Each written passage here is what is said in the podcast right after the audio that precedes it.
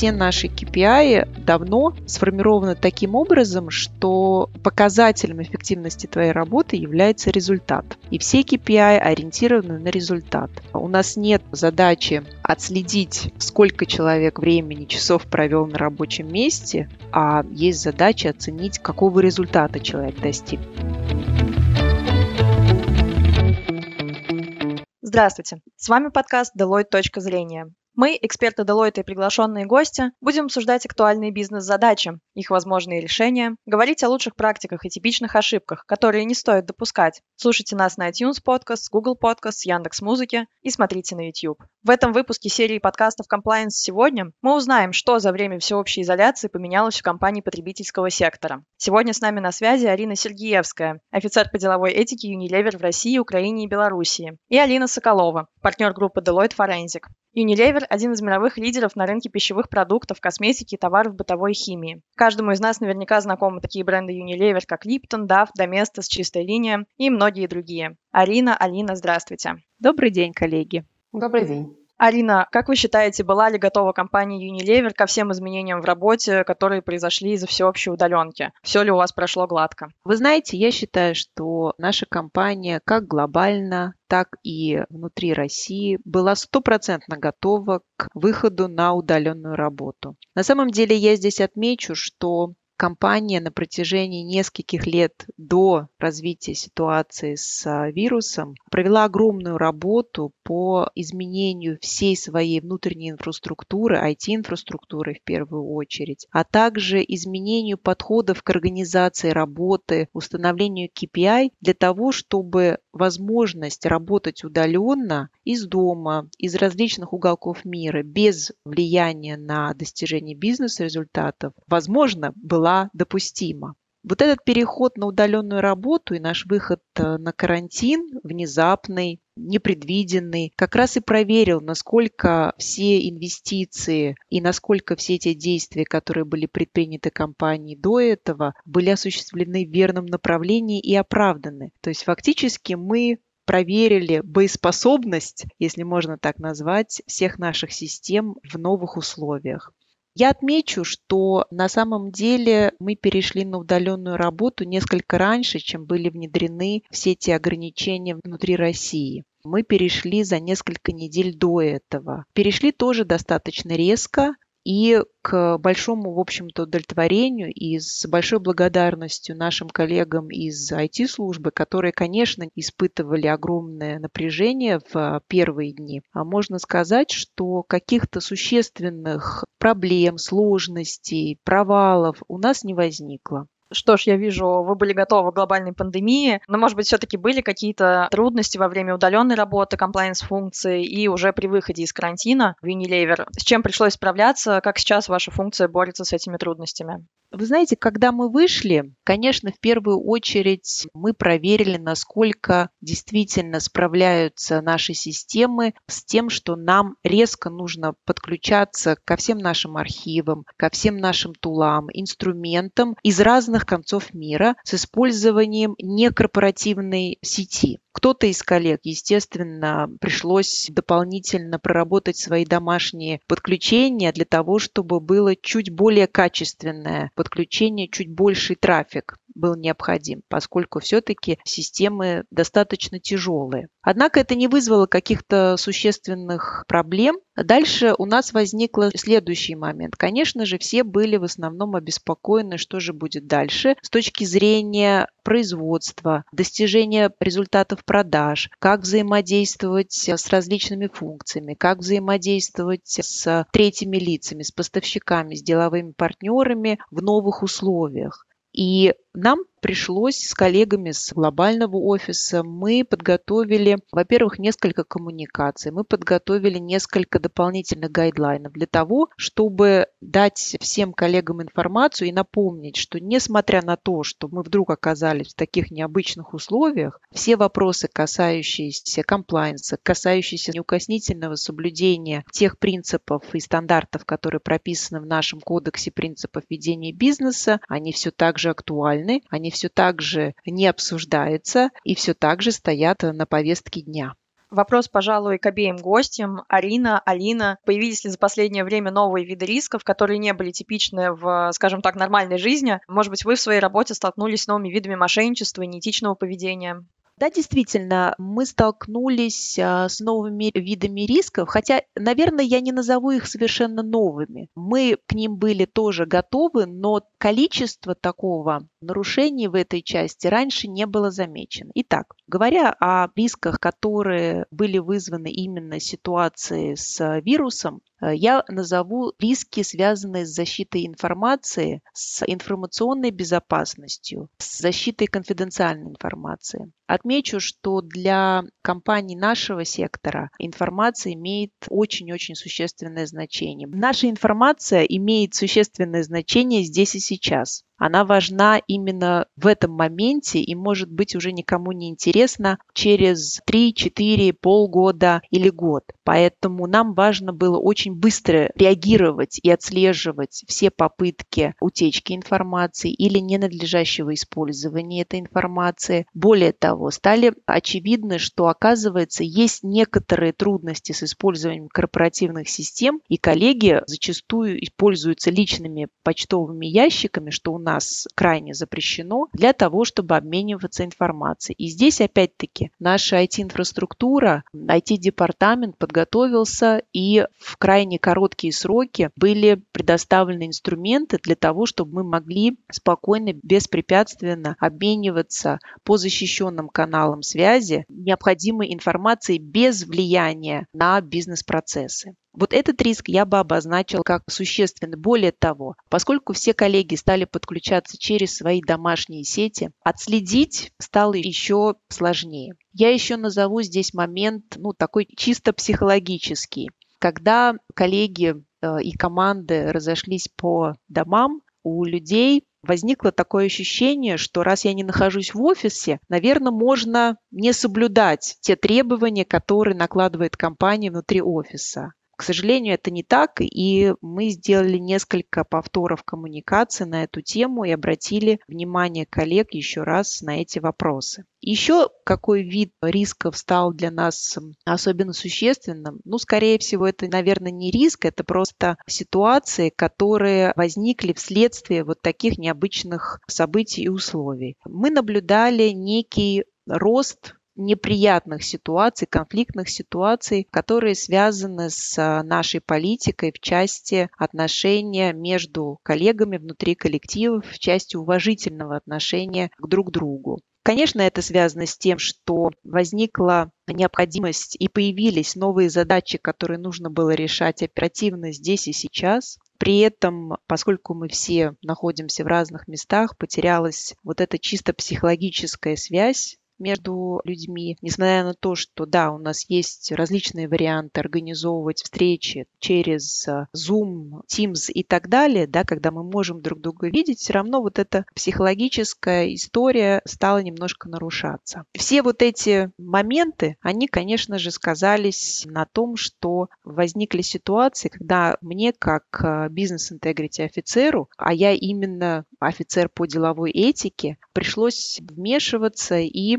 с коллегами проводить такие сессии, где мы пытались найти правильное решение ситуации, которые возникли. Ну и, конечно же, я отмечу здесь, что все-таки мы все люди, несмотря на то, что у нас в компании огромное количество цифровых решений, и мы, в общем-то, живем под девизом Digital Everything, сложно перевести на красивый русский язык, но девиз у нас такой. Но, тем не менее, человеческая природа, никуда от нее не уйдешь, и иногда она действительно является такой предпосылкой, что люди совершают не совсем оправданные и понятные поступки, которые бы в обычное время, работая в офисе, работая в окружении коллег, они бы не совершили. И, кстати, когда я задавала коллегам вопросы, а почему вы поступили так, а не иначе, они давали именно такое объяснение, что мы подумали, что сейчас это не так важно. И опять-таки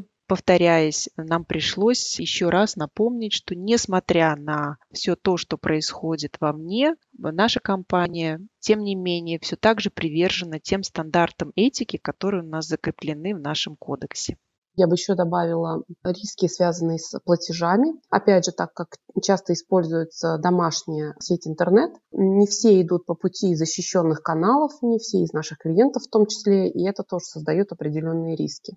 Кроме этого, эти риски присутствовали и в нормальной жизни, но они чаще всего закрывались контролями. То есть на тот или иной риск все равно есть там определенная политика, определенная процедура, которая предполагает ряд действий А, Б, С, Д. Ну там, например, если мы говорим о продаже, то там скидку нужно согласовать сначала там, с одним департаментом, да, потом там условия по отсрочке, например, согласовать с другим департаментом, и потом уже приступить к согласовывать или дать добро на определенную продажу. Так вот, оказавшись вне офиса, наши клиенты сталкиваются с тем, что вот эта последовательность, она порой бывает нарушена. Либо намеренно, либо не намеренно, это уже каждый конкретный случай надо разбирать, но по сути зачастую там какие-то риски несет мошенничество, да, что продажа будет согласована, а потом уже подогнаны те условия, которые нужны, либо наоборот закупка будет согласована, да, а тендер или какие-то подписи будут собраны позже. То есть, а в контрольной процедуре как раз важна именно последовательность действий, потому что именно таким образом компания предотвращает предотвращает себя от определенных рисков.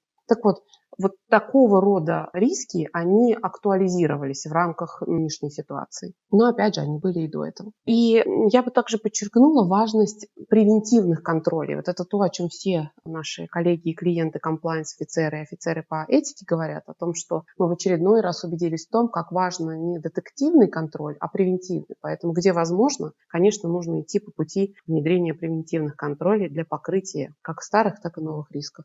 Арина, какие в целом изменения произошли в вашей работе за последнее время? Появились ли, может быть, новые инструменты, методы работы? Можете ли вы поделиться какими-то лайфхаками в вашей работе? И, возможно, Алина вам тоже будет что добавить на этот счет. Вы знаете, с точки зрения ежедневной рутины моей работы, с точки зрения того, какими ресурсами я пользовалась до карантина и изменилось ли что-то в течение карантина, наверное, мне особо нечем похвастаться. Я раньше, в общем-то, всегда признаюсь, немножко хвасталась. Мне было это приятно, что когда мы с коллегами обсуждали уровень внедрения цифровых технологий и какие вообще комплайнс-процессы могут быть оцифрованы в принципе и насколько это эффективно, я всегда коллегам доказывала, что это возможно в абсолютно всех процессах. Это возможно и в направлении проверок контрагентов, это возможно в направлении проведения внутренних расследований их документирования, и в остальных комплайнс-процессах это тоже возможно.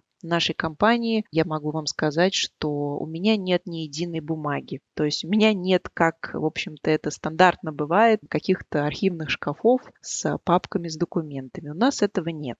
Поэтому с этой точки зрения работа не изменилась. Единственное, что я могу сказать, что моя собственная компетенция в части деталей IT-процессов и IT-тулов стала развиваться с, в общем-то, с геометрической прогрессией. Я бы сказала, что, наверное, карантин, так скажем, заставил меня это сделать. Если раньше, ну, я, так сказать, постепенно входила, пользовалась экспертизой своих коллег из IT, то сейчас пришлось это сделать быстрее для того, чтобы устранить, ну, те какие-то гэпы, которые возникали. Более того, если мы сейчас задумываем какие-то новые проекты в рамках именно направления деловой этики, у нас уже не возникает вопросов с точки зрения, как это мы будем организовывать. Идет как данность, что это, естественно, будет через какой-то IT-тул, и у нас уже есть достаточно жесткие ожидания и требования к тому, как эти IT-тулы должны работать, к тому, что, например, они должны работать абсолютно интуитивно. И мы, кстати говоря, как потребители вот этих продуктов, мы уже достаточно требовательны. Да, у нас уже ожидания от работы этих тулов достаточно высокие. Что касается новых методов работы, я могу сказать, что, конечно же, с точки зрения проведения внутренних расследований, стадия проведения интервью с лицами, которые вовлечены в эти истории. Как правило, в большей степени мы старались проводить такие очные интервью. Нынешняя ситуация, конечно же, сделала это невозможным. Соответственно, приходится включать другие внутренние ресурсы в том числе для того, чтобы эти интервью проводились с максимальной эффективностью. Здесь нам приходится, конечно же, задействовать иногда свои какие-то, там, может быть, немногочисленные а, психологические навыки для того, чтобы работать с теми, кого мы э, интервьюируем. Что касается организации работы в целом, несмотря на то, что компания уже несколько лет взяла курс на развитие различных agile технологий, причем я сразу оговорюсь, что мы сразу понимаем, что agile это не только работа из дома, это еще специфический mindset, очень гибкий, который больше ориентирован на результат, нежели чем на процесс. И такой mindset, который готов очень быстро перестраиваться и подстраиваться под ситуацию и под требования внутренних клиентов. Так вот, несмотря на это, все-таки мы практиковали удаленную работу, но практиковали ее такую как временную меру, да, ну, может быть, один раз в неделю, может быть, два раза в неделю, ввиду каких-то обстоятельств. Когда мы провели на карантине уже приличное время, стало очевидно, что в таком режиме работать достаточно сложно, работать эффективно. И здесь нам пришлось искать действительно лайфхаки. И коллеги с других э, регионов и с глобального уровня, мы, в общем-то, стали делиться, у кого они какие. Как правило, большинство этих лайфхаков касаются, конечно, организации рабочего времени как такового, более структурированного подхода к организации своего рабочего времени и выделения времени на личное пространство и принятие всех возможных, так сказать, мер для того, чтобы личное пространство не занимать рабочими вопросами. Я вам могу здесь поделиться, что некоторые команды договорились о том, что, например, они начинают работать рано утром, а в течение дня они делают э, достаточно длительные перерывы для того, чтобы у кого есть дети, семьи, уделить внимание, приготовить обед, провести время с детьми, организовать их время и дальше опять приступить к работе. Здесь, кстати говоря, вспомнив несколько встреч, которые у меня были с коллегами из нашего профессионального сообщества, мы все заметили, что внутри России активизировался обсуждение и развитие специальных IT-инструментов для контроля за работниками. Я услышала от некоторых коллег, что у них возросли кейсы, связанные с тем, что не все работники четко посвящают рабочий день именно рабочим вопросам, и что есть необходимость в неком контроле за тем, что сотрудник делает в течение рабочего дня, и вообще сколько времени он тратит на работу в течение дня. Я думаю, что все коллеги внутри компании Unilever абсолютно согласятся с тем, что я сейчас скажу. Для нас это не является первостепенной задачей, и вообще у нас такого вопроса остро не стоит не стоит именно потому, что все наши KPI уже, в общем-то, давно сформированы таким образом, что показателем эффективности твоей работы является результат. И все KPI ориентированы на результат. У нас нет задачи отследить, сколько человек времени, часов провел на рабочем месте, а есть задача оценить, какого результата человек достиг. Поэтому говоря вот о новых инструментах, я могу сказать, что для нашей компании подобные инструменты будут совершенно не актуальны. Скорее наоборот, мы бы эти инструменты использовали в более мирных целях для того, чтобы сотрудникам подсказывать, что пришло время отдохнуть, что нужно встать пройтись и сделать несколько физических упражнений. Здесь, кстати говоря, компания у нас тоже делает много усилий. Направление well-being у нас тоже развито. И нам присылают различные лайфхаки, кто как справляется вот с этими новыми условиями. Я бы, наверное, добавила по поводу лайфхаков, ну вот посменная работа, да, я с этим тоже сталкивалась. И у нас коллеги договариваются, и у клиентов я слышала. Я полностью согласна с Ариной, что нужно смотреть на результат. Я бы еще, знаете, все новое, хорошо забытое старое. Вот к чему я пришла, что вот в это непростое время удаленной работы и отсутствие личного контакта так прекрасно работает позвонить нет-нет коллегам, клиентам без цели, а просто вот узнать, как дела, как ты справляешься. Настолько ценятся вот эти вот личные контакты. Я даже обратила внимание, вот мы, нам повезло, мы там за городом живем в поселке. Во время этой изоляции мы могли гулять. Так вот, я обратила внимание, что соседи по поселку стали здороваться друг с другом. Даже те, которые друг друга не знают. Видимо, настолько людям не хватает личного контакта. Я бы, пожалуй, всем порекомендовала и продолжу сама пользоваться этим лайфхаком. Просто личный звонок, поговорить, обсудить, как дела, пообщаться, как раньше, в нормальное офисное время, ты там за чашкой кофе встречаешься со своими коллегами и болтаешь. Коллеги, а как вы считаете, какие комплайенс-риски будут наиболее актуальными для компаний потребительского сектора в ближайшие год-два? Вы знаете, я, наверное, обозначу те риски, которые я уже обозначила. Это риски, связанные с кибербезопасностью,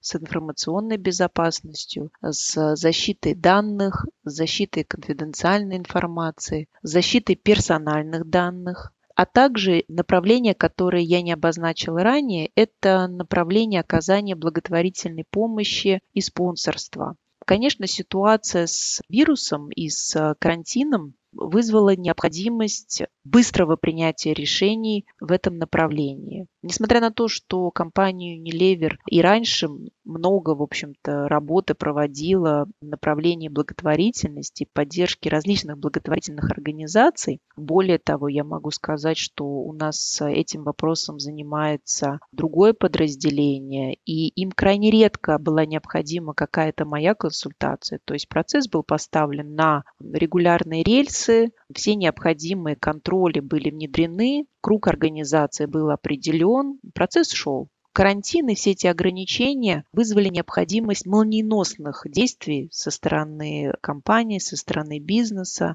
И здесь э, мы с коллегами с э, других тоже регионов несколько раз обсуждали, как нам построить эту работу эффективнее, без потери надлежащего уровня документации, надлежащего уровня контроля, которые, в общем-то, в этом направлении необходимы. Мы нашли несколько вариантов, упростили те процессы, которые у нас существовали ранее. Я уверена, что в будущем мы всегда сможем предоставить исчерпывающие комментарии по тем благотворительностям, которые мы осуществили. Я бы, знаете, добавила к перечню Арины, да, то есть, э, да, действительно, кибербезопасность, платежи, контроль данных. Еще сейчас в основном, что интересует больше всего бизнес, да, это восстановиться после ну, закрытия, по сути, да, восстановить продажи, свой pipeline и так далее. И продвижение, маркетинг, реклама, в целом продажи выходят на первый план. А что это значит с точки зрения рисков? Что порой это может делаться любой ценой, лишь бы гарантировать возврат к предыдущим результатам или рост и так далее. Здесь я ожидаю большие риски, так как, скажем так, ориентированность на результат может э, действительно создать вот это ощущение, будем делать это любой ценой. Не говоря уж о том, что это направление всегда высоко с точки зрения приоритетов риска мошенничества, то я бы в ближайшем будущем посмотрела бы на затраты, связанные вот как раз-таки с продажами и продвижением. Мне кажется, что здесь потенциально возможно манипулирование. Арина, а как вы оцениваете работу горячей линии Unilever в удаленном режиме? Появилось ли у вас там больше сообщений? И вообще стало ли это основным инструментом коммуникации между сотрудниками и функцией compliance? Я бы не сказала, что это стало основным каналом коммуникации. Откровенно говоря, несмотря на то, что у нас есть различные каналы обратной связи, у нас есть и телефонные номера, у нас есть портал, но уже в предыдущие годы следует признать, что все-таки телефонные линии пользуются все меньше и меньше. Основным инструментом обратной связи это является и до сих пор является, карантин здесь не поменял. Это портал подачи информации, подачи заявлений и через непосредственно меня, либо через своих линейных менеджеров, если это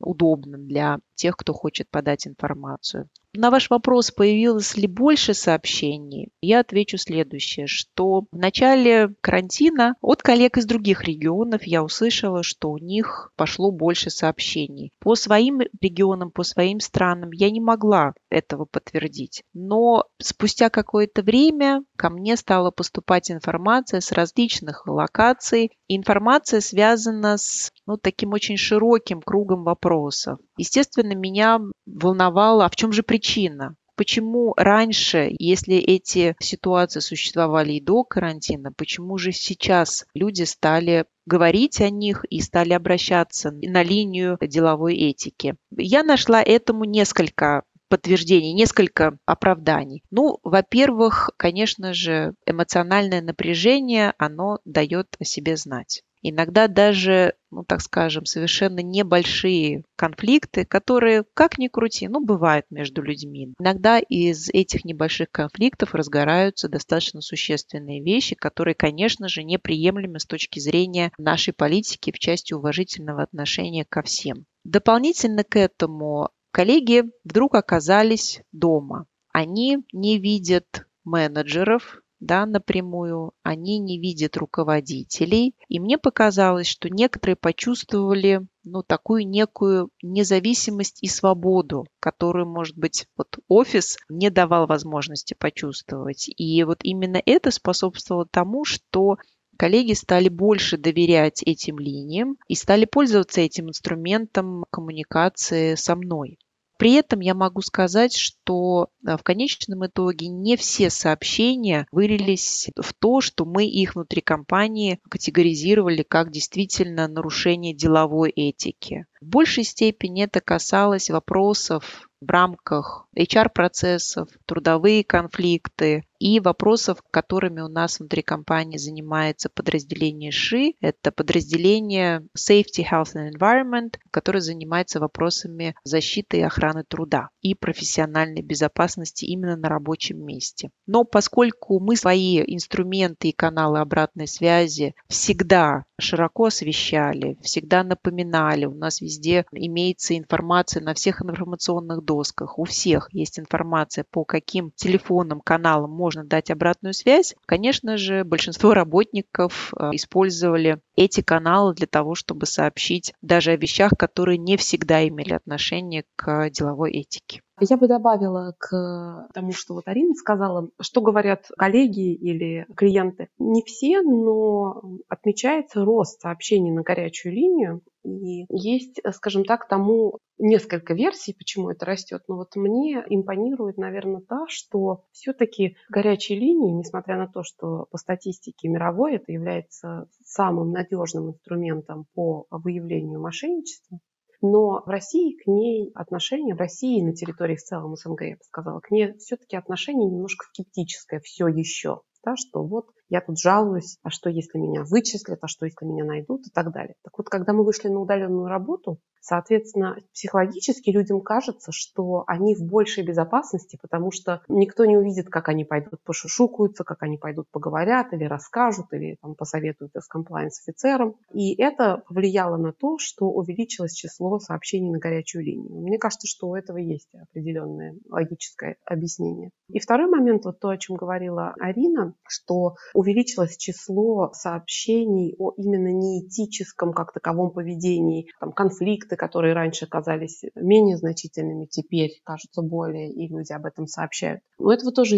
можно сказать, что есть почти научное объяснение, потому что наше общение состоит там, из... Любая информация, да, это вербальная и невербальная. Если вербальная, это только слова мы оставим, да, есть еще интонация, есть еще там мимика, жесты и прочее. Так вот, сейчас, так как у нас в основном свелось общение все-таки к почте корпоративной, да, и минимизировались вот эти вот остальные элементы общения, то это очень часто имеет место мисинтерпретация, непонимание там того, что действительно сказано было тем или иным человеком. Потому что, опять же, вот по статистике слова занимают всего 10% от общего сообщения, от общего месседжа, который хочет передать человек. Поэтому неудивительно, что когда минимизировалось личное общение, скажем так, то различные интерпретации и обиды, соответственно, и конфликты кажутся уже более значительными, чем они есть на самом деле, когда разберешься. И напоследок, как обычно, в конце мы задаем нашим спикерам небольшой личный вопрос. Арина и Алина, поделитесь, как на вас повлияла работа удаленно, как профессионально, так и лично. Хочется ли вам уже обратно в офис?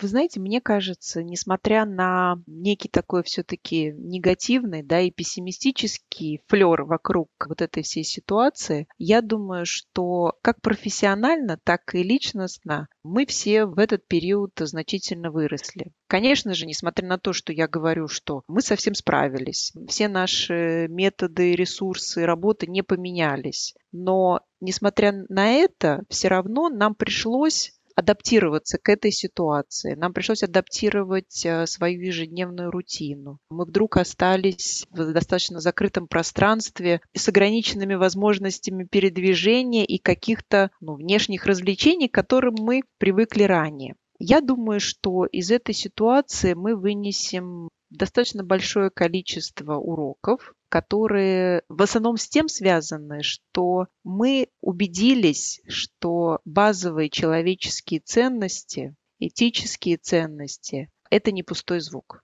Если какое-то время назад, э, когда я с коллегами или на конференциях э, говорила об этике, ну, комплайенс-офицеры, особенно те, которые занимаются узкими комплайенс-процессами, воспринимали мои философствования несколько скептически. То сейчас, вот в этот период, и, наверное, все уже тоже обратили на это внимание, приобрели особый вес особое такое освещение вопросы, связанные с этикой. Мы вдруг вспомнили да, что есть а, такие вещи, как честность, есть человеческое общение. Мы поняли, что его надо ценить. Конечно, раньше мы это тоже понимали, но мы не понимали, насколько важно это для нас. А до тех пор, пока мы не оказались друг от друга вдалеке, на удалении. Что касается вопросов, хочу ли я вернуться в офис, я бы сказала, что да, хочу. Однако теперь я уже понимаю, что вот это понятие new normal, о котором стали много рассуждать в начале карантина, наверное, связано с тем, что мы должны и нам придется и поменять свое восприятие работы как стопроцентно связанной с работой в офисе в первую очередь. Я поняла, что не так важно для результата и для достижения результата, где ты работаешь. Внутри офиса, где у тебя рядом сидят коллеги, которые могут а, быстро тебе подсказать и ответить на вопросы, или ты находишься дома. Это просто вопрос подходов и организации. Отвечу за себя. Да, очень хочется вернуться в офис. Да, я соскучилась по коллегам, по вот этому ритму, режиму. Это, оказывается, действительно очень многое дает. И соглашусь с Ариной, что вот это вот отсутствие, эти там три месяца, по сути, да, и даже уже больше, в очередной раз показали, как нужно ценить то, что нам казалось абсолютно нормальным и given. За это, безусловно, это очень хороший урок, я думаю, вынесен всеми нами. Еще, если говорить о совсем уж таких личных вещах, я, например, научилась стричь своего мужа и детей. Вот такой вот интересный навык я приобрела за два месяца жесткого карантина. Наверное, вот какие-то такие вещи. Что ж, здорово, что каждый за карантин э, что-то вынес для себя, чему-то научился. Коллеги, спасибо вам большое за этот разговор. Спасибо вам, Эмма и Арина. Спасибо вам. С вами был Deloitte. Точка зрения. Оставайтесь с нами. Будет интересно.